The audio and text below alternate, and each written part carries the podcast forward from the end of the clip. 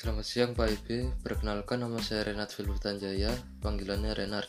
Saya mau menjelaskan mengapa musik yang diturunkan dari generasi ke generasi bisa menjadi identitas budaya suatu daerah.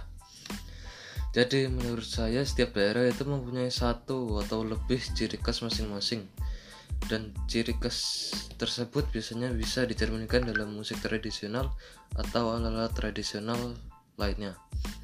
Musik tradisional ini pasti akan diturunkan dari generasi ke generasi masyarakat daerah itu sendiri. Dan generasi generasi tersebut pasti lebih pintar dan lebih canggih dari generasi sebelumnya sehingga mereka bisa saling memperkenalkan musik tradisional itu dari satu orang ke orang lainnya. Sehingga musik yang diturunkan dari generasi ke generasi bisa menjadi identitas suatu budaya daerah karena sudah dikenal oleh banyak orang lain di luar daerah tersebut. Sekian penjelasan dari saya, terima kasih.